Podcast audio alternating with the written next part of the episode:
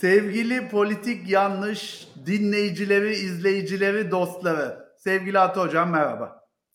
Merhabalar. Politik Yanlış dostları güzel bir ifade oldu. Politik Yanlış perverler. Yanlış ee, severler, evet. Her şey yine bir tweetle başladı. Ee, bu hafta içi akademisyenlerin ve doktorların e, mesleklerinin getirdiği eski saygınlığı ve statüyü kaybetme önünde olduğuna dair bir görüş belirttin hocam. Bir onu açarsan tartışmayı nereye inşa edeceğimizi bilelim. Olur. Ee, aslında Almanya'da Hamburg'daki bir doktorun tweet'i üzerinden dönen bir tartışma. Ee, Hamburg'da bir grup Türk doktor buluşuyor ve diyorlar ki ya e, doktorluk dediğin şey Almanya'da da aslında çekilir gibi değil. E, gelin kendimize itiraf edelim gibi bir sohbet yapıyorlar. Ee, yani ben bu sohbetlerin çok sık yapıldığına şahit oluyorum. Çok doktor arkadaşım var. Benim de doktor arkadaşlarım var. Çok hoca arkadaşım var, çok doktor arkadaşım var ve bu bu yakınmaların bayağı bir içinde oluyorum. Yakınmalarda haklılık payı da var. Ee, ama bu yakınmayı şimdi Twitter üzerinden yapınca e, arkada çok büyük bir background da getiriyor. Neyin background'ını getiriyor? Ee, işte ülke halkının halini ve tavrını beğenmediği için giden doktor profili. Parayı beğenmediği için giden doktor profili. Ee, burada ne haliniz varsın diyerek ve pisleşerek gidenler e, oldu. Ee, yani ba- bagajdaki bir sürü e, şey birikti. Sonra doktorlar e, şeylerin bordrolarını falan paylaştılar. Kuaför benden fazla kazanıyor diyen doktorlar oldu. Ee, bunlar... Çok önemli bir oranda haklılık payı da taşıyorlardı ama e, bir yandan da bagaja çok şey biriktirdi. E, ve bagajda çok şey biriktiği için de bir sürü insan belli ki içinden oh olsun dedi. E, son bir şey de söyleyeyim. E, buna dair güzel birkaç analiz e, yapıldı. Yani o oh, oh olsun ne haliniz varsa görün falan tayfayı tamamen geride bırakıyorum. Ama birisi güzel bir analiz yaptı. Dedi ki E, ya bu meslekleri aslında hepimiz saygınlığı için yapıyorduk e, ve gelin itiraf edelim bu saygınlığı yavaş yavaş kaybettik. Geriye de pek bir şey kalmadı. Hani e, olağanüstü yüksek paralar kazandıran meslek de değil. Bizi aşırı onore eden şey olmayınca, bunu alttan çekince biz ciddi bir tatmin duygusu eksikliği yaşıyoruz. Aslında temel mesele buradan kaynaklanıyor gibi analizler geldi. Bugün zaten bunu konuşacağız. Yani tek başına doktorlar üzerinden ya da aslında doktorlar da doğru tanım değil, hekimler dememiz lazım. Çünkü hı hı. doktor her meslek grubunda olabilecek bir bilgelik ünvanını simgeliyor. Hekim ise tıp doktorlarını simgeliyor. Ee, hekimler üzerinden konuşmayacağız. Mesleklerin, bu akademisyen olabilir, bu işte tıp doktoru ya da hekimler olabilir, bu öğretmenler olabilir ya da işte polisler, askerler olabilir. Gel bu ıı, mesleklerin otomatikmen bir saygınlıkla gelmesi evet. ne kadar e, modern çağa uygundur diye bunu konuşmalıyız bence. Evet, çünkü bence güzel şu, bir konu. Şuradan başlayalım.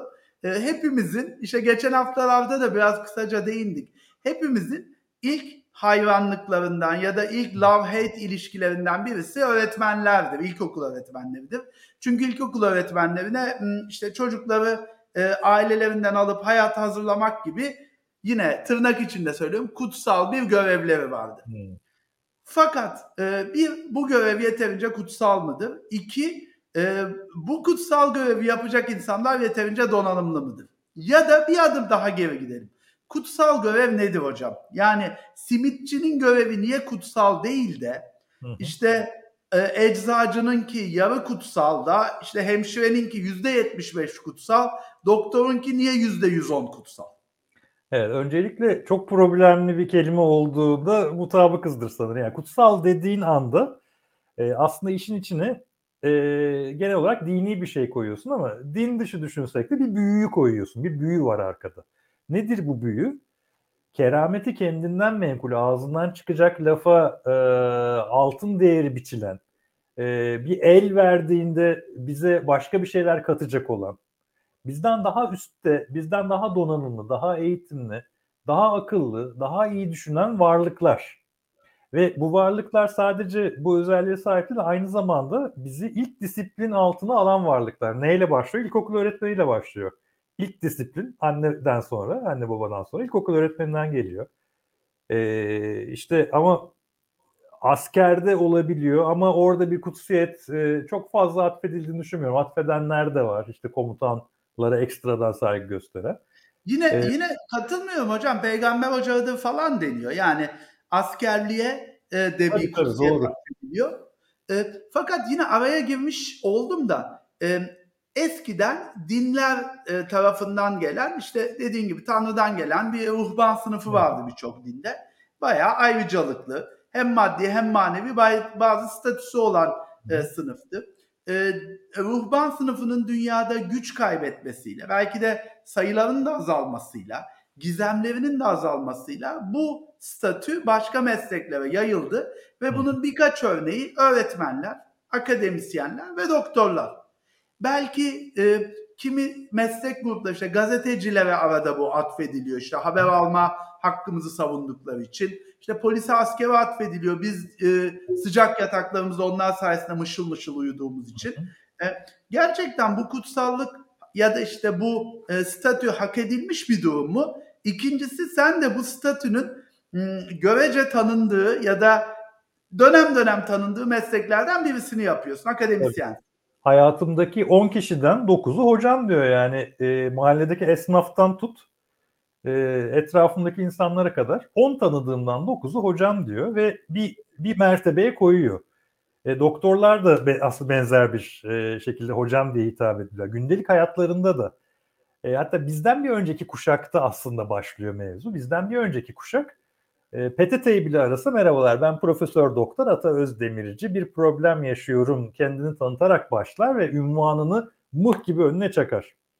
E, Kapitalizmin Yedi Kültürü diye bir kitap e, vardır. Orada farklı e, ülkelerdeki bu konumlanmanın e, farklılıklarını anlatır e, ve bu bunun Almanya için çok önemli olduğunu söyler mesela. Bu konuda yalnız değiliz. Almanya'da mesela birisi bir yargıcın karısıysa yargıcın karısı olarak anılırmış her yerde.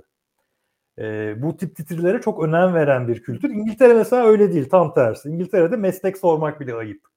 Bizde de var bu şeyde, askeri düzeninde şunu biliyorum yani, işte atıyorum Orgeneral Ata Özdemirci ve e, hanım e, ne bayan Orgeneral Özdemirci falan yani. Tabii. Eşin bile Orgeneral ünvanıyla anılıyor. Tabii. E, ee, Almanya'da böyle hala da yani e, hala mesela ben bir Alman şirketinde çalışıyorum, doktor diye hitap ediliyor. Eğer doktorasında. Eğitime, doktoraya, bu profesyonelliğe evet. Acayip kıymet veren bir millet. E, İngilizlerde bir o kadar değil. Çok gerçekten enteresan bir ayrım evet. var orada. O, da, o zaman yavaş yavaş öze gelelim. Şimdi bu bu gizem yani e, bu aslında biraz gizemle ya da sabırla falan mı kazanılıyor bilmiyorum. Yani bir meslek niye otomatikman diğerlerinden daha statülü, daha kıymetli olsun? Hepsinde emek var. Hepsinde e, bir ustalığa erişmek için verilen değişken olmakla birlikte bir zaman var. Şimdi eğer doğrudan ustalığa erişmek için verilen zamanla ölçülseydi, işte beyin cerrahı e, ustalığa yirmi yılda erişirken işte cilt dermatolog belki dört yılda ulaşıyor. O zaman e, beyin cerrahı daha mı hocam olmalı? Aslında temel mesele şu Erdem. Bu kişi senin geleceğinle senin şu andaki halin arasındaki bir geçit. Ne örnek veriyorum? Ee, bir ilkokul öğretmenin, özellikle kimsenin eğitim almadığı bir coğrafyada, senin ilkokul öğretmenin senin eğitim alınmış dünyaya seni karşıya geçirecek bir varlık. Üniversite öğretmeni, üniversite hocan sana mesleki bir titir verecek bir kişi. Bir e, sana ekstradan bir paye verecek. Doktor, sağlıklı olan senle şu andaki sen arasındaki bir geçit. Yani seni başka bir şeye dönüştürme kudretine sahip. Ee, ve eskiden bilgiyi de tek elinde tutan, sadece onun bildiği şeyler olan, bu bilgiye de kolay kolay kimselerin ulaşamayacağı, e, özellikli ve çok az insanın sahip olabileceği e, bir şeylere sahip olan neredeyse kutsal varlıklar. Kutsallık aslında bu iki yerden geliyor. Bir, bilginin iktidarından geliyor, tekelleşmesinden geliyor. İki, sana bir şey verme yetkisinden geliyor. Seni bir yerden bir yere taşıma yetkisinden. Üç, gücünden geliyor. Zaten zaten benim e, şöyle doktorların en gıcık olduğu son yirmi yıldaki şey ne? Tabii Google, Google'a Google'la gelen hasta. Heh, Google'la gelen hasta. Aslında dediğin gibi o bilgi tekelinin yayılmasına, demokratikleşmesine gıcık oldular. E, daha daha gıcık oldukları bir profil var. Google'la gelen hastayla çok rahat baş edebiliyorlar. E, citation indeksli yayın ya da işte şeyle journal'la gelen hasta gibi bir profil var. O gerçekten çok zorlayıcı bir profil. Yani doktor açısından bakıyorum çok sinir bozucu bir profil. E, hatta hatta şeye de gıcık oluyorlar bence. Yani tabii ki de buradan bütün doktorlar her durumda buna gıcık olur demiyorum ama e, ikinci, üçüncü görüşü bile çok e, pozitif bakmıyorlar. Yani tabii. O ne bilir e, eğiliminde olan doktor sayısı hiç az değil. Ben kendimden biliyorum. Şimdi e, bizim verdiğimiz dersler var. Okul nüfusunda kalabalık olduğu için aynı dersleri iki hoca veriyor. E, bazen de üç hoca veriyor, bazen dört hoca veriyor. Bizde iki mesela. E, benden alan ve benden almayanın egosu bile farklı oluyor. Kendimde bile görüyorum ya. Benden almadın sen diyorum. E, hatta e, bir ara şey vardı. Şimdi hoca öğrenciyi bırakırsa gelecek seneye öğrenci başka bir hocayı seçme hakkı tanıdılar. Aynı ders veren öbür hocayı seçme hakkı tanıdılar. Ve e, hocaların hoca inanılmaz siniri bozuldu. Diye. Hoca Tabii hocaların inanılmaz siniri bozuldu çünkü çok büyük bir kudreti elinden alıyorsun. Seni bir üst sınıfa geçirme kudreti sadece bendeydi. Artık beni pas geçerek yukarı geçebiliyorsun. Çok sinir bozucu. Ee, o zaman deminki şey metaforun güzeldi hocam. Yani seni bir yerden bir yere götürdü. Zaten eskiden öğretmenlere de ya da işte ilk işe verilen çocuklar çırak olarak verildi. Eti senin kemiği benim derdi. Yani al bu etini evet. istediğin gibi şekillendir derdi. Şekillendir. Şimdi Ve... doktorlar, öğretmenler, akademisyenlerin bu insan ve toplum üzerindeki e, kudreti, hükmü sınırlandı ve bence büyük ölçüde bilginin demokratikleşmesi internet çağıyla. Evet. Ya bir de şöyle bir şey oldu. Şimdi e, doktorlarla ilgili şey şakası da vardır. E, doktorlar doktor ola, doktor olmayan herkesi doktor olmaya çalışmış ama olamamış insanlar olarak görür. Yani Gece... dünyadaki herkes doktor olmak istiyor. Olabilenler, kendileri olamayanlar diğerleri diye bir şaka vardır.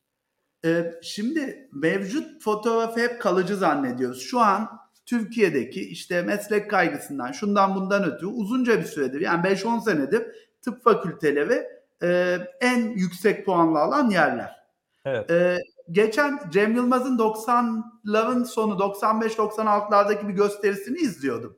E, orada bir seyirciyle e, işte muhabbet ediyor. Evet. Birinci tercih inşaat mühendisliği, dokuzuncu tercihi Cerrahpaşa tıp ona girmiş. He.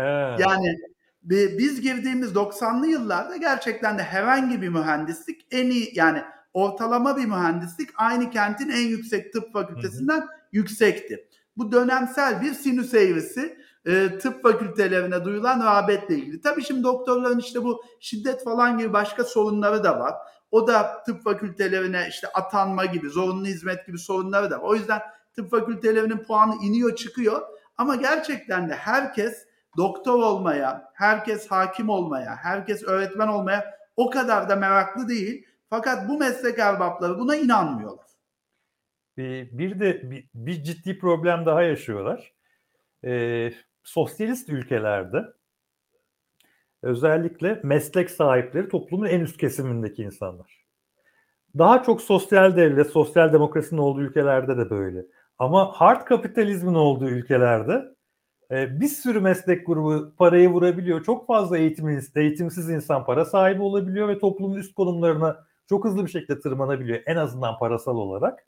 Parasal olarak tırmanan bu insanların sosyal ve kültürel olarak da tırmanmaya başlaması ve e, meslek sahiplerinin liberal kapitalist ülkelerde artık eskisi kadar da toplumun en üst kesiminde varsayılmamaya başlanması bazı şeyleri değiştirdi. Yani sadece internet değil, aslında liberal kapitalizm de bu az önce saydığımız mesleklerin kıymetini değiştirdi ve açık konuşmak gerekirse azalttı.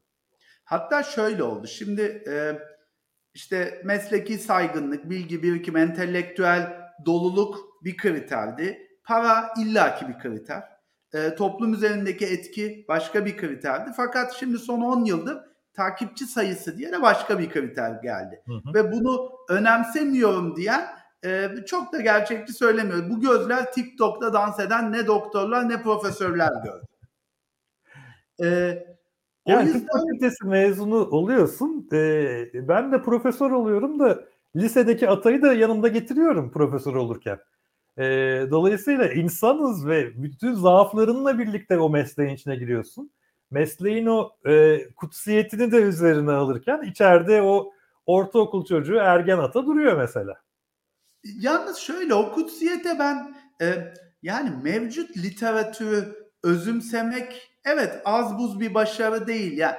Ee, hocam arada orada senin e, kameran tatlı bir bulanıklık getiriyor bize ve şu an e, evet Ata Hoca bir an için aramızdan ayrıldı. Geldi, evet. Hocam kamerayı kamerayı resetledin geldi. Ya, şunu evet. Diyorum. ee, şimdi sen evet bir profesör olmak için işte yirmi yıl akademik bir çalışma yapıyorsun. Öbür tıp hekimi olmak için yirmi yıl işte uzmanlık, zorunlu görev, tıbbi çalışma falan yapıyor ama bence burada esas e, ödülü hak eden, yani toplumun e, bu olanağı tanıyor olması. Hep şey deniyor ya, yani ben onu çok e, sığ popülist bir yerden söylemeyeceğim de, yani bizim vergilerimizle e, olduğu yaklaşımın aslında şöyle bir doğruluğu var. İnsanlara bu doktor olması için, profesör olması için, yani kendini geliştirip çevresine de hizmet sağlayabilmesi, çevresine de ışık sağlayabilmesi için toplum bir yatırım yapıyor. Ve biz saygı şeyi, yatırım... no, biz şeyi normalleştirdik. Ee, ülke dışına gitmeyi normalleştirdik ama bir otuz yıl öncenin bakışına bak. Ülke sana yatırım yapıyor. E sen de buranın doktoru ol diye seni ülke olarak yirmi yıl bedava okutuyoruz. Ben hoca olayım diye beni bedava okutuyorsun. Benim hoca olarak ülkeye hizmet vermem lazım. Eski romantizmi kalmadı bu işin ve rahatlıkla hadi ben gidiyorum diyebiliyoruz. Ama hala biraz, var, da, hala var. Biraz da bu mevzu var ama. Sıfıra inmedi. Hala evet. Var o. Yani evet. Hala sosyal medyada işte Türkiye bir doktor kaybetti tweetlerinin altında ben görüyorum yani. Evet. E, bizim vergilerimizi okudum. Peki ben bir de şöyle ölçüyorum bu kutsallığı. Yaptığın iş sonucu gönülden kopan bir hediye gelen işler. Yani işte doktor ameliyat ediyor, köyden bal zeytin getiriyor. İşte öğretmenler gününde e, çorap örüyor az gelirli, geliri yüksek olan buket çiçek yaptırıyor geliyor. Hı hı. E, bunda az, da şöyle... Az önce bana şöyle bir kavanoz bal geldi mesela. Az önce on beş dakika önce yaşandı. Peki şimdi şimdi bu bu e, gel biraz bunu konuşalım. Çünkü burada bir numara var. Şöyle bir numara var. Şu an son bir on on beş yıldır ya da yirmi yıldır öğretmenlere gelen e, çiçekler ve ballar su, sorgulanmaya başladı. Yani evet. Öğretmen bunu kabul etmemeli. E, ama aslında öğretmenin mesleğinin ne kadar e, özel olduğundan bağımsız sınıftaki öğrenciler arasında hediye verebilme, verememe ve verenlerin ayrıcalıklı bir konuma gelmesi gibi bir tartışmadan dolayı çıktı bu. Ama hala şu an doktorların ya da senin örneğinde profesörlerin İşte bal ya da köy zeytinyağını kabul etmesi e, gayet meşru gözüküyor. Bunun çok net çerçevelenmesi gerekiyor. Çünkü e, bu sınırların gerçekten zorlanabileceği anlar olabiliyor. E, e, bak Amerika çok çok güzel çözüyor bunu. Dolar cinsinden sınırını koymuş. Şu kadar doların üstündeki kıymeti olan hiçbir hediyeyi kabul edemezsin demiş. Bütün meslek gruplarını. Çok net. E, ve orada işte böyle mi böyle mi tartışması e, bitiyor. Ee, işte bütün veliler birleşip öğretmene M E C alan ilkokul velileri de var. Ee, şimdi burada sınır ne? O M E C kabul edilmeli mi? Ee, başka bir şey daha var. Alışveriş çeki almış bir grup veli öğretmene. Ee, bir özel okulda mesela bu mevzu oldu bayağı. Alışveriş çeki öğretmene verilebilir mi? Ama ben başka bir e, yere bakmak istiyorum. Bu mesleklerdeki büyüyü yaratan şey tek başına toplumun onlara bakışı değildi. Bir şey daha vardı. Bizden bir önceki kuşak, iki önceki kuşak e, o kadar korkutucu tavırlar sergiliyorlardı ve o kadar güç mesafesini hissettirici davranışlarda bulunuyorlardı ki gerçekten eski bir profesör mesela koridora girdiğinde korkusu önceden giriyordu. Ya da işte ünlü bilmem ne doktor e, hastayı sadece otuz saniye görür ve yüzüne bile bakmaz e, ama ağzından çıkan her şey çok kıymetlidir, bütün bilgi onda var. Ee, yani bu eski kuşak bu güç sahibi, bu önemli mevkilerin sahibi eski kuşaklar güç mesafesini koymayı da hem beden dilleriyle yapmışlar hem toplumdaki yaşantılarıyla yapmışlar. E bizde, bizim yaş grubunda e, doktorlar çok normal, senin benim gibi insan, hocalar senin benim gibi insanlar, gayet rahat sohbet ediyorlar. Hep böyleymiş gibi davranıyoruz ama bu büyüyü de bozan bizzat da bizleriz aslında. Benim yaş grubum doktorlarda da çok çok çok çoğunda o büyü çabası falan yok. Çok doğal davranabiliyorlar. Bir kuşak iki kuşak önceye gittiğinde toplumun bayağı kastlara ayrılmış halini görebiliyordunuz aslında. Ben şöyle yine bir sinüs eğrisi görüyorum orada. Böyle bin dokuz yüz altmış yetmişlerin Türk filmlerinde falan baktığında doktor gayet e, orta sınıfın dahi eve çağırabildiği bir meslek grubu. Bayağı arıyordun işte Nubar Terziyan falan elinde şeyiyle e, muayene çantasıyla eve geliyordu. Şimdi desen ki yani ben şu kadar zenginim, bu kadar itibarlıyım, bu kadar ağır hastayım, kolay kolay bir doktoru eve getirebileceğini düşünmüyorum. Ki e, olanaklar, ulaşım olanakları ve doktor sayısı artmasına rağmen. Hmm. Yani hizmet modeli değişiyor. E, mesela doktorlar onu eskiden şey yapardı. Yani bence hastanın ayağına gitmek gitmemek gibi bir saygı, saygınlık ya da bir statü zedelenmesi olarak görmezdi. Benim işimin çerçevesi bu derdi. Şimdi ama iş şeye döndü. Yani hastane, tam teşekküllü hastane dışında biz pek hizmet vermeyize döndü. Ee, bunu az önce pratik, pratik nedenlere da dayandırıyorum. Berberler de eve gelirmiş eskiden, şeyler de eve gelirmiş ama bir süre sonra mekanlar daha e, net ve e, ilaç da orada, masalar da orada, acil de orada. Mekanlar daha mantıklı olduğu için biz mekanlara gitmeye başlamışız gibi pratik şeyleri de var. Ee, bunu anlıyorum ama yine de ben kolay kolay da şey yani şunu söylemeye çalışıyorum. Ee, bir anda evde fenalaşsan üç kat üstte doktor olsa yine sen gidersin, onu çağırmazsın gibime geliyor eskiye göre biraz daha doktor mobilizasyonu açısından. Demin ki şuna geleceğim abi. Mesleğini normal olması çerçeve, gerektiği çerçevede yapıyorsun ve sana hediye geliyor, sana statü geliyor, sana saygınlık geliyor. Ve ben biraz iddialı e, konuşacağım burada. Bence burada hak edilmeyen bir durum var. Yani orada insanlar aslında bunu içten bir minnetle mi yapıyor, yoksa hafif bir ayrıcalık beklentisiyle mi yapıyor? Buradaki su oldukça bulanık. Yani e, tek bence tek bir cevabı yok. Her, her biri birden vardır. Evet. Ee, Elbette. Şunu söylemeye gerçekten çalışıyorum. Gerçekten içinden koparak e, getiren de vardır. Elbe- Elbette. Daha geldiğinde var. Hatırlasın diye getiren de vardır. Elbette vardır ama şunu söylüyorum yani e, her gün alışveriş yaptığın bakkala ya sen bana ne güzel taze ekmek getiriyorsun al sana bir demek çiçek, de, çiçek desen bayağı sarsıcı bir deneyim olabilir yani ikiniz açısından da. Bakkal da reddeder bunu. Bir bir ben şey örneğini hatırlıyorum. Senin ilk verdiğin örnekle örtüştü ama. Ee, üniversitedeyken hep ev yemekleri yediğimiz bir lokanta vardı. Yani işte öğrenciye ucuz yemek çıkartıyordu. Beşiktaş'ta bir semt lokantası. Mezun olduğumuzda meraklı çiçek mı, alıp gittik. Meraklı mı Bolu mu? Meraklı abi meraklı. Meraklı. O meyhane oldu daha sonradan. Meraklı meyhane. Meyhane oldu. Meraklı Köfteci İsmail abiye biz mezun olduğumuz gün çiçek alıp gittik. Abi sayende karnımız doydu da mezun olduk diye çiçek götürdük. Bu, bu bayağı kısaca içten gelen. Şöyle, ya içten gelenmiş ama tekrardan yani ben işte doktora, öğretmene e, verilen yani bu hizmetin olasılıkla sürekli olacağı kişiye verilen hediyede, e, verilen statüde, verilen şöhrette, duyulan saygıda samimiyetsizlik riski görüyor. Evet. Şey ee, gibi biraz... değil. Tiyatro... Hocam sen tiyatro e, yönetmenliği de yaptın. Tiyatrocuya sahnede verilen çiçek kadar içten değil. Evet. Yani dediğim gibi genellemek gerçekten zor. Her versiyonu vardır e, diyeyim ve konuyu başka bir yere değiştireyim. Politik ee... doğrulara kayalım Ata Bey. e, konuyu değiştirmeye çalıştığım şey şurada. Ee, ne oldu da, şimdi politik yanlışa asıl şimdi geliyoruz. Ne oldu da bizler o büyüyü kaybettik? Hangi hataları yaptık ya da dünya nereden nereye gitti de olay bu noktaya geldi. Hocalık ne zaman gözden düştü? Doktorluk e, niye eskisi kadar kutsal değil? Politik yanlış buradan başlıyor. Baştan söyleyeyim, benim de doktor arkadaşlarım var, benim de hoca arkadaşlarım var.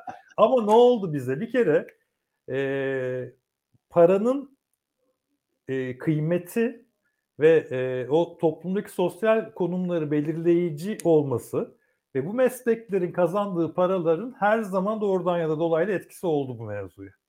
Yani ben dersime gelen üniversite hocasının e, öğrenciden dahi daha fakir olduğu bir e, yapıda çok sürdürülebilir olarak o hiyerarşi taşınamayacağını düşünüyorum. E, doktorların bordrolarını Twitter'dan paylaştığı yerde e, bu hissiyatın devam edeceğini düşünüyorum.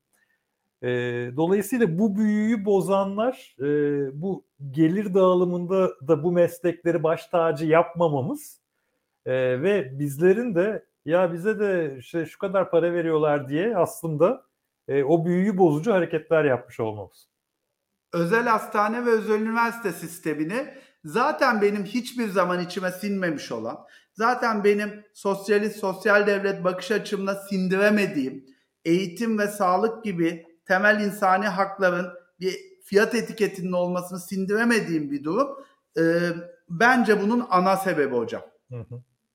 Yani mesela pandemide bizi e, bir kere e, şey yırtıldığında da, o büyü duvarı yırtıldığında, yani dördüncü duvar yırtıldığında da e, senin aslında değerlendiricin ve hizmet alanın haline gelmeye başlıyor.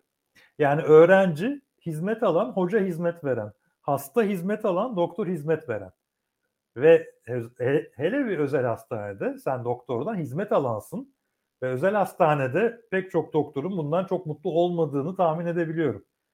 Ee, bana hizmet ver diyerek gelen, e, işte parasetamol yazdı, parasetamolü ben de alırdım, bu muydu e, diye çıkan hastayla çok uğraşan, e, işte doktorlara, bir sürü çocuk doktoruna parasetamol doktoru demeye başladılar, bir sürü hocaya slide okuyucu demeye başladılar ve o mesleki duvarlar aslında bir eleştirel e, şeylerle, haklı ve haksız eleştirilerle yırtılmaya başlandı. Ben yine burada burada doğru konumlanmanın, yani aklıma çeşitli iyi örnekler geliyor. İşte atıyorum, hem akademisyen olan hem işte doktor olan, mesela Türkan Saylan örneği var.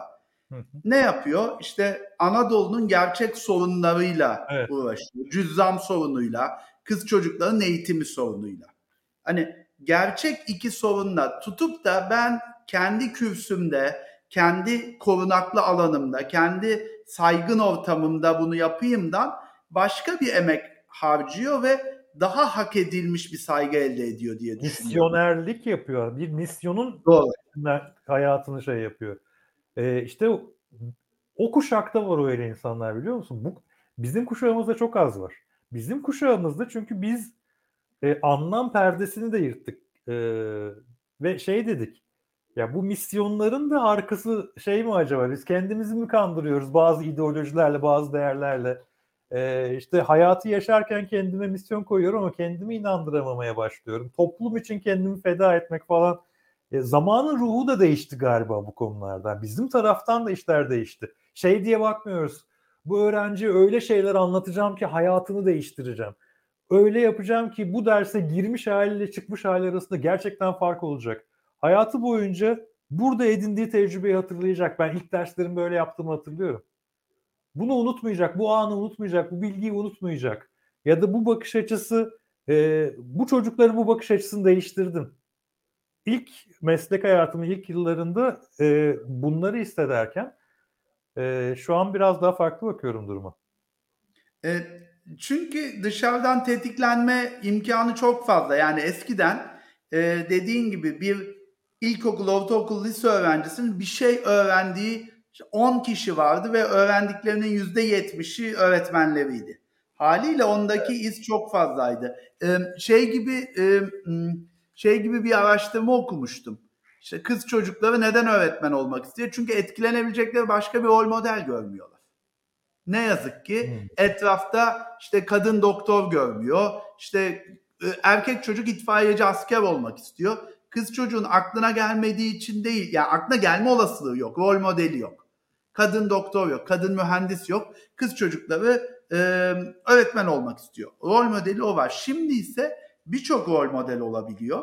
E, ben yine de bu şey etrafında biraz daha devam edeceğim. Yani bu saygınlık nereden geliyor? Sanki şunlardan da geliyor. E, bilim ve sanatın böyle bir tatlı bir harmanı var. Yani körlemesine bilim yapan birisine öyle süper saygı duymuyoruz. Ama böyle cerrahlı, yani bilimsel bir alanı, cerrahiyi el sanatıyla harmanlayan. Ee, gerçekten ee, bendeki şeyi de çok farklıdır. Ce- cerrahların bende yarattığı etki çok farklıdır. E, sanki öyle geliyor işte ya evet. da ne bileyim e, spor, yani böyle Almanya'nın kazandığı bir futbol maçından ziyade Arjantin'in, Brezilya'nın işe estetik katarak sporda, yani hmm. multidisipliner bir başarıyı daha takdir etme eğiliminde oluyoruz. O yüzden de ben e, kimi profesörleri, kimi akademisyenleri, kimi doktorları saygıyı hak etmeye daha doğal buluyorum. E, otomatikman ünvanından dolayı, de, dolayı değil. Kendi becerilerinden ve absorbe ettiği bilgiyi multidisipliner bir yerde sunduğundan ötürü. Birkaç tane sosyal medya falan örneğini gördüm hocam. Hemen vereceğim Aha. sözü. Ya mesela tıp ve hukuk okumuş insanlar falan görüyorum. Bu multidisipliner bakış açısı bence evet o o bir seçkinliği, saygıyı hak ediyor olabilir. Çok kıymetli. E, yirmi yıldır aşağı yukarı bu mesleği yapıyorum ve e, her kuşaktan, yani son iki üç kuşaktan öğrencim oldu ve onlardaki değişimi de net bir şekilde gözlerimle görebildim. E, bu şu anda karşımıza gelen kuşakta çok enteresan bir şey var. Pek çok kişi çok şikayetçi bu durumda ama ben pek değilim. Ne biliyor musun? Sana hiçbir şekilde ünvanın nedeniyle saygı göstermeyen bir kuşak. Sana bakıyor, seni izliyor. Sende bir şey varsa, senden bir şey alabilecekse ve sana kıymet vermeye başlıyorsa o zaman kıymet vermeye başlıyor. Eskiden öyle değil. Sen eskiden default fabrika ayarı zaten o saygınlığı üç sıfır önde alır ve önde başlardın. Ee, çok aşırı ekstra saçma davranışlar yapmazsan da o saygıyı kaybetmezdi. Şimdi maça neredeyse sıfır sıfır ya da bir sıfır deplasman golüyle geride başlıyorsun.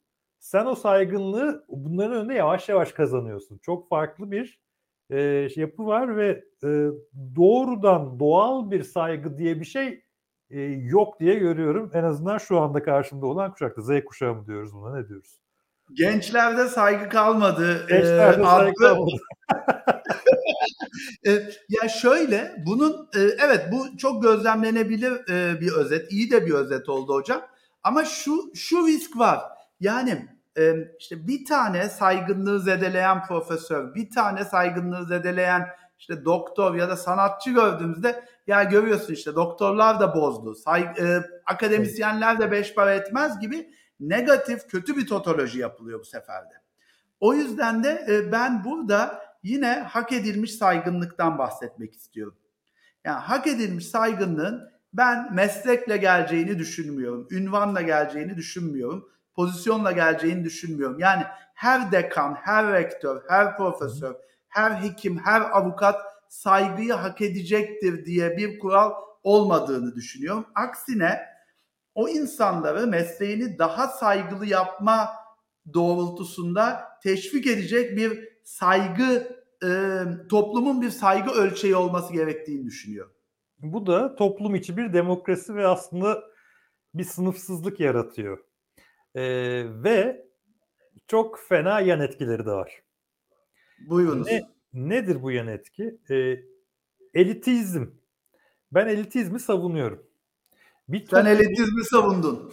Evet, elit, elitizmi savundum ve bir toplumun e, elitizme ihtiyacı olduğunu, toplumun e, elitlerine saldırmaya başlayan toplumun aslında kendine saldırı düzenlediğini savunuyorum ve görüyorum. Aslında bu son yirmi yılın sadece e, kuşağa bağlı değil, aynı zamanda politik akımının da, mevcut siyasal iktidarın da e, etkisinde olan.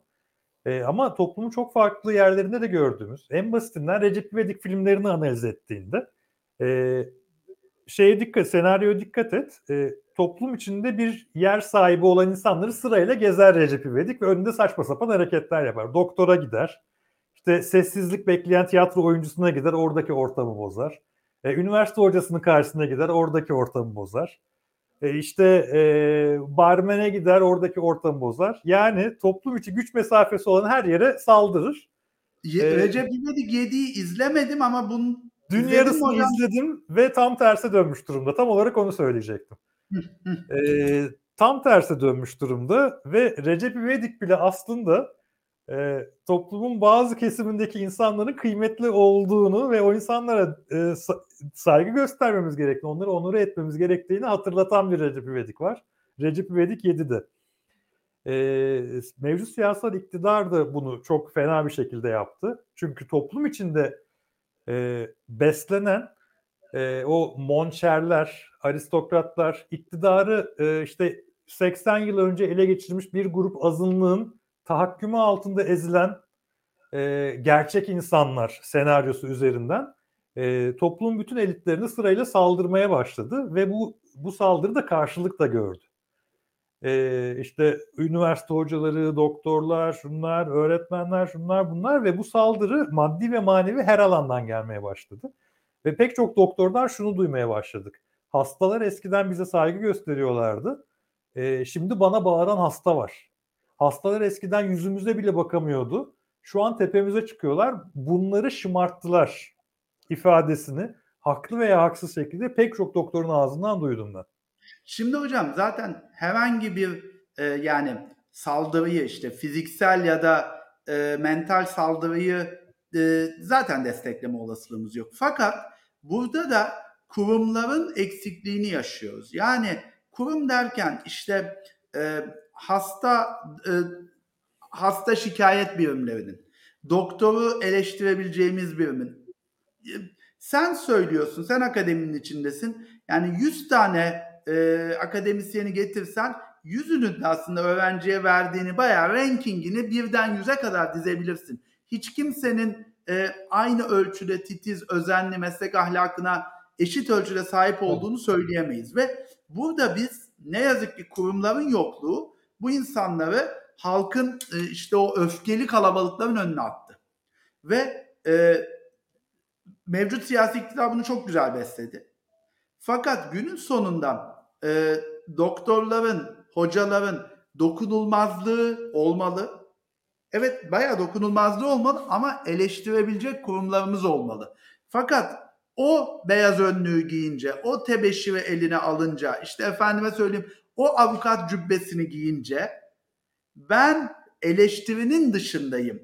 Ben özel ve kutsal, saygın bir meslek yapıyorum.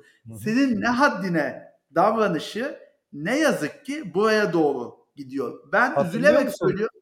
Ha, so- söyle abi. Üzülerek söylüyorum.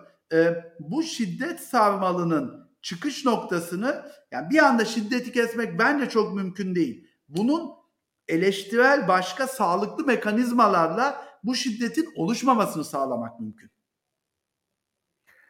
Evet. Evet, bir uygulama pratikler topluluğuyla bu belirli bir oranda çözülebilir.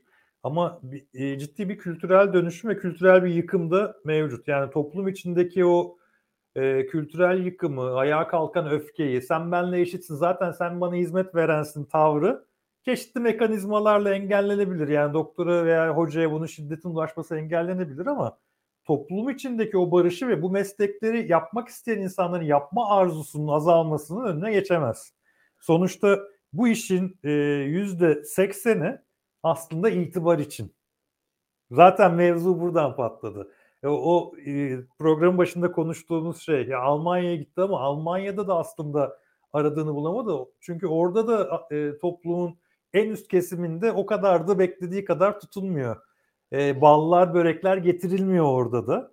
E, Hocam. Ve, ve itibar duygusunu e, hissederek o e, bazı finansal eksiklikleri o itibar duygusuyla tatmin eden meslek grupları bunu da kaybedince bu sefer sürekli söylenen e, insanlara dönüş, dönüşme eğilimine giriyorlar.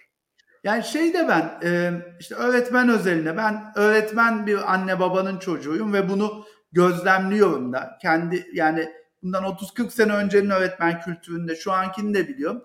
Eti senin, kemiği benim. İşte hocanın vurduğu yerde gül biterden sen ne hakla benim çocuğuma evet. sesini yükseltirsine çok hızlı geçtik. İkisi de sağlıksız. Evet. Yani, hatta bir sonraki programı ebeveyn terörü üzerine yapalım, onu aklımızda tutalım. Kesinlikle öyle. Yani eti senin kemiği benim. Ne demek hocana karşı gelmek? Hocanın güldüğü yer, vurduğu yerde gül biter sağlıksızlığından. Hı. Sen ne hakla benim çocuğumun yaptığı resmi e, işte yüz, yüz üzerinden yüzle değerlendirmezsin. İkisi de sağlıksız. Hı. Ve bunun karşısında bayağı bir o duvara bir o duvara çarpıyoruz. Evet, resmen bir skala var. Aslında doğudan batıya bir skala, genellikle belli bir korelasyonla gider. E, toplum içindeki güç mesafeleri daha yüksektir doğuda. Batıya doğru gittikçe e, demokrasi vardır. İşte ben de vergi veririm, senin vergini ben veriyorum. Biladere döner. E, biz gene her şeyde olduğu gibi burada da tam ortadayız. Doğuyla batının ortalarında bir yerdeyiz ve doğudan batıya doğru bir yolculuğun içindeyiz hala. Hocam, çuvaldızı kendimize batırma seansına geldiysek, şimdi e, işte statüsü, saygınlığı azalan doktorların e, Instagram'da, TikTok'ta milyonlara e, öğütler vererekten o statüyü toplu bir şekilde alması. Efendime söyleyeyim, belki eskisi kadar koridorda öğrencilerin önünde ceket iliklemediği akademisyenlerin YouTube'da program yapması buna girer evet. mi? Ne dersin? E, girer tabii ki. E, farklı yerlerde aslında e, kendini tartıyor doktorlar, hocalar ve karşılığını mümkün olduğunca yaymaya çalışıyor. E, bu, bunu kendimde de gördüm. Bazen e, bir derse on kişi geliyor. Ya şu anlattığımı ben aslında bin beş yüz kişiye anlatıyordum. Şu an on kişiye anlatıyorum hissiyatında hissedebiliyorsun. Ve topluluklara seslenme e, hazzına ve sözün şehvetine bir kere düşmüş olan insan bundan kolay kolay da kurtulamıyor. Bunu e, pandemi zamanında çok acı bir şekilde gördük. Sence pandemi zamanında televizyona çıkan doktorlar nasıl bir sınav verdiler? Şey, yani pandemi üzerine e, konuşma yapanlar, onlar tabii bilemiyorum, bir yanıt veremedim yani ne ne amaçla sorduğunu kestiremedim. Yani e, sorma amacım şeydi, e, ben birkaç şey hissettim ve bundan çok rahatsız oldum. Toplumda e, önemli sayıda insanın rahatsız olduğunu zannediyorum. Bir kere e, bir bir grup doktor güç zehirlenmesi yaşadı.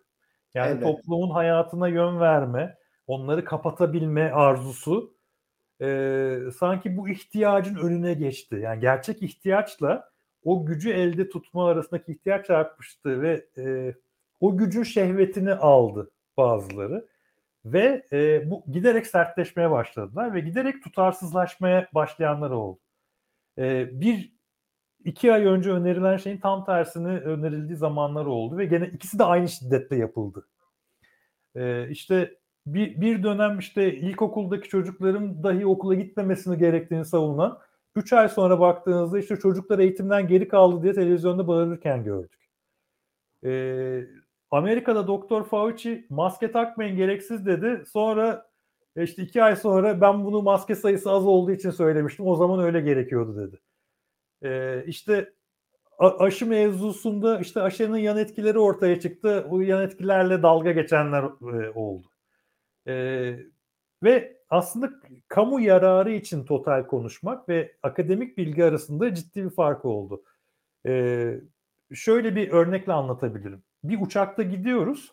Kokpitteki tartışmaları, iki pilotun birbiriyle tartıştığını duysak dehşete kapılmaz mıyız? Ee, gözümüzün önünde televizyon programın programlarında aynı hastalık hakkında tartışan doktorlar karşımıza çıkmaya başladı.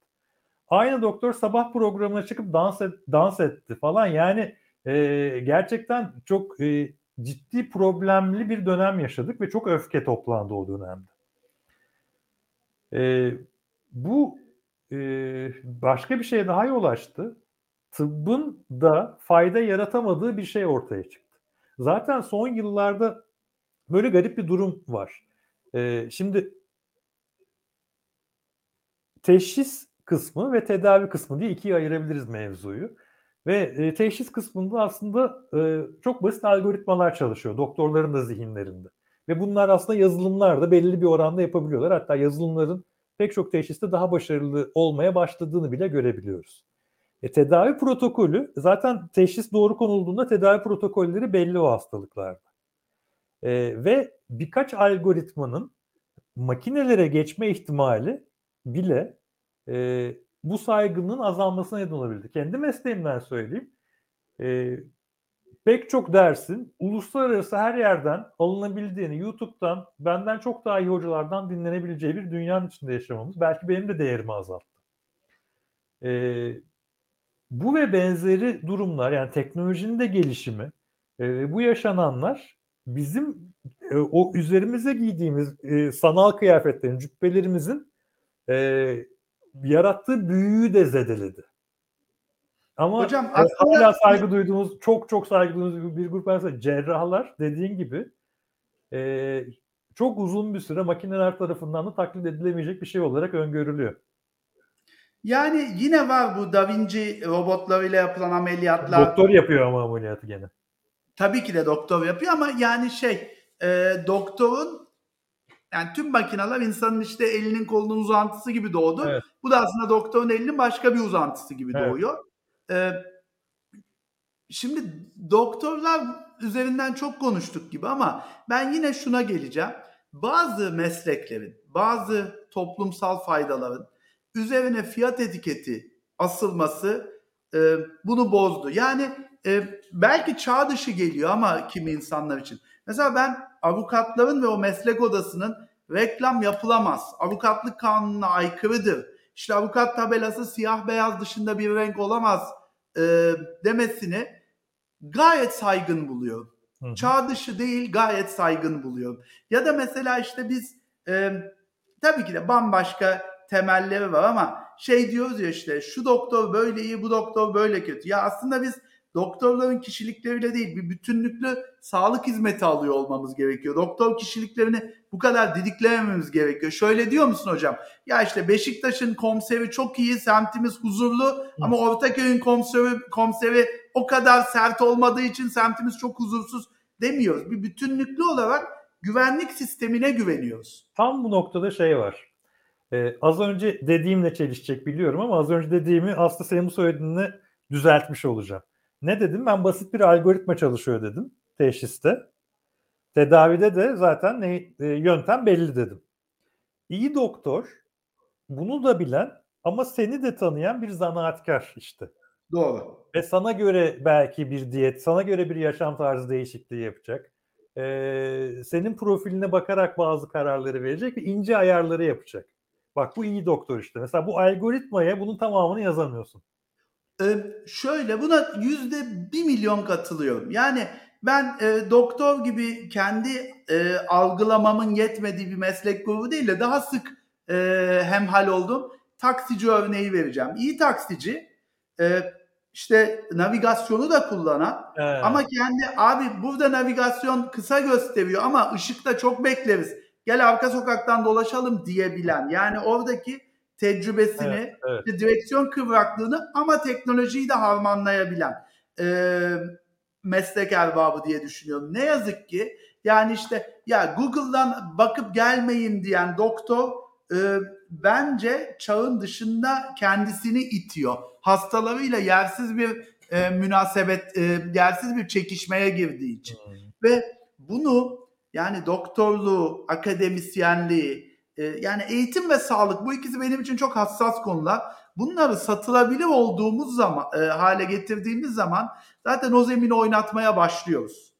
Nasıl ki işte ilaç fiyatlarında devlet regülasyonu varsa, sağlık ve eğitim hizmetinde de e, hukukta olduğu gibi kimi regülasyonların daha güçlü olmasının e, bizi biraz daha rahatlatacağından yana m, oy kullanıyorum hocam.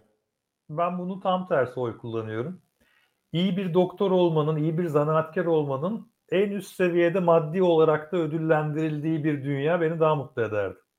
En iyi doktorla en vasat doktorun e, aynı bordroyu aldığı bir dünya beni daha mutsuz eder. Ee, tek yani onda onda bu kesin bağımsız bir konu olacak da zaten, ya da her konunun altından geçen bir e, ana eksen de olabilir. Fay hattı burası. Altta altta altta fay hattı var. Yani şöyle e, hani iyi doktorun e, parayla, şöhretle ödüllendirildiği bir noktada e, elinde tüfekle e, işte bireysel silahlanmayı savunan Doktor Mehmet Öz noktasına, aşırılığına giden bir patika inşa etmiş oluyorsun. Çünkü ona öylesi tanrısal e, güçler enjekte ediliyor ki ben toplumu da en iyi tanırım, bireyi de en iyi tanırım. işte vücudu da en iyi tanımım, doğayı da en iyi tanımım noktasına giden sağlıksız bir patikaya itiyoruz. Ama bence sağlık hizmeti doktorun bilgisinin çok önemli olduğu ama etrafında ekipmanın, yardımcı ekibin, ilacın, makinenin, bilgi birikiminin, kütüphanenin de olduğu bütünlüklü bir mekanizma. Tek başına iyi doktor, evet, kötü doktorluğu ölçmeyi ben doğru bulmuyorum. Kerameti kendinden menkul e, doktor yerine aslında iyi bir sistemin kurulmasının daha sağlıklı olduğunu söylüyor. Mesela teşhis teşhis sisteminin kurulmasına, bütünlüklü bir sistemin kurulmasının daha sürdürülebilir olduğunu ben de kabul ediyorum. Yani kişilere daha az mahkum olduğumuz, hele teşhis gibi çok hayati bir aşamada e, iyi bir sistemin kurulmasının daha kıymetli olduğunu söyleyebiliriz. Evet. Hele ki hocam senin uzmanlığına doğru kayıp belki buralarda bitiririz. Nasıl ki İK alanında mesela işte ilk mülakatları ya da ilk C V elemelerini yapay zekaya yaptırmak çeşitli iş yoğunluğunu azaltıyorsa, ilk teşhis, ön muayene, gözlem gibi kimi aşamaları da teknolojiye vermek doktorların, evet, üzerindeki yükü, hata payını azaltıp doktorlar da kendini daha iyi, potansiyelini daha iyi ortaya koyabilir. Peki sence e, bu süreç devam edecek mi? Yani e, doktorların ve hocaların saygınlığın azalması Türkiye'ye mi özgü, yoksa bütün dünyada bu saygınlık azalmaya devam edecek mi sence? Bütün dünyada azalacak. Başka bir sebebi daha var. Azalıyor da zaten, gözlemliyoruz bunu. Başka sebe- bir sebebi daha var. Bunu siz de yaşıyorsunuzdur. Üniversitenin yaptığı Ar-Ge'den çok daha büyüğünü şirketler yapıyor. Evet. Öyle olduğu için de sizin icadınızdan, sizin vizyonerliğinizden fazlası başka bir yerlerde oluşuyor. Evet, o insanların profesör ya da işte e, üstad gibi ünvanları yok. Ama şirketler kütür kütür patentliyor bunları. Ve bir süre sonra e, bunu iyi anlayan, ki bence bunlardan birisin. Yani şu an karşında seni övmek kolay değil ama... E, sektörde yapılan inovasyonla akademide yapılan inovasyon harmanını iyi sağlayan hocalar saygınlığını korur. Diğerleri ne yazık ki biraz kapalı kutularda kalmaya devam eder diye düşünüyorum. Çok kıymetli bir şey söyledin. Güncellik. Tıp fakültesinden mezun olduğu yıl iki bin yıl. Benim üniversiteden mezun olduğum yıl iki bin yıl. iki bin yılından beri eğer çok az yayın okuduysan, ki iki bin yakın tarih aslında, bayağı bir hata yapıyorsun. Teşhislerinde de bayağı bir hata yapıyorsun. Tedavilerinde de bayağı bir hata yapıyorsun. Gerçekten problemli bir durum. Yani ne kadar iyi bir üniversiteden mezun olduğundan neredeyse çok daha önemli bu. Ne kadar güncel tutabildin kendini. Hoca olarak da, doktor olarak da. Ee, ve bu güncelliği sadece mesleki bilgiyle değil, aynı zamanda, evet, sosyal iletişim ritüelleri, toplum dinamikleriyle de süslemek gerekiyor. Yani eskiden... Ee, işte yine uzun tartışmalarda işte doktorun hitabeti, efendim söyleyeyim doktorun dinlemesi, bence bütünlüklü olarak, ya da hocanın hitabeti, dinlemesi.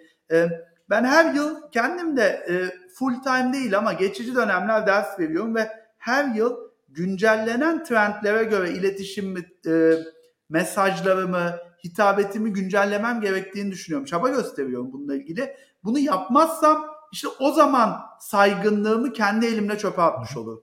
Sosyal beceriler, e, psikoloji bilgisi, sosy- e, sosyoloji bilgisi, felsefe okumaları yapmış olması, sadece doktora, hocayı değil, insanları o kadar tamamlayan şeyler ki bunlar.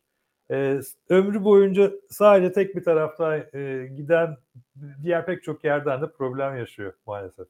Son bir demokratikleşme örneğiyle e, ben söyleyeceğimi tamamlamış olayım. Bence e, en güzel mekanizmalardan birisi Ekşi Sözlük ve Google Reviews'tır mesela hocam. Yani bir hocanın, bir doktorun gerçekten... Prensizmiş kendisi eleştirildiği yer. Evet, yani ve de e, şöyle olumlu olumlu yorumların da e, aynı cömertlikte sergilendiği bir yer. Yani şikayet var nokta com'dan bahsetmiyorum. Evet, doğru. E, buralardan iyi beslenen hocalar, e, doktorlar, öğretmenler bence saygınlığını kat be kat artırarak devam eder hayatına. Okey. O zaman e, demokratikleşme güzel e, ama toplumun elitlerini, elitizmi, ama kendinden menkul bir elitizm değil, gerçekten hak edilmiş elitizmi de e, el üstünde tutmayı ihmal etmeyelim. Yani bir meslek grubuna topluca saldırmayalım. Demokratikleşelim, evet. Ama e, özellikle kendi çabalarıyla başka insanlara kıymetli faydalar veren insanları baş tacı edebilecek her şeyi yapalım. Çünkü e, yaptıkları şeylerin yüzde doksanının aslında karşılığında gördükleri tek şey bu. Bu saygıyı hak ediyorlar. O cübbeyi taktığı için değil, o mesleği yaptığı için değil, o mesleği iyi yaptığı için saygıyı hak ediyorlar. Onlar toplumun elitleri ve kıymetlileri. Bu toplum olarak bu insanlara kıymet vermek zorundayız. Yoksa toplum olarak bütün değerlerimizi aslında e, parçalıyoruz. Yani e, sapla samanı karıştırmayalım. Bir mesleğe topluca saygı ya da topluca öfke göstermek kadar garip bir davranış e, yapmayalım. İyisini gerçekten övelim ve el üstüne tutalım ve çok para kazandıralım onlara. Sadece saygı değil.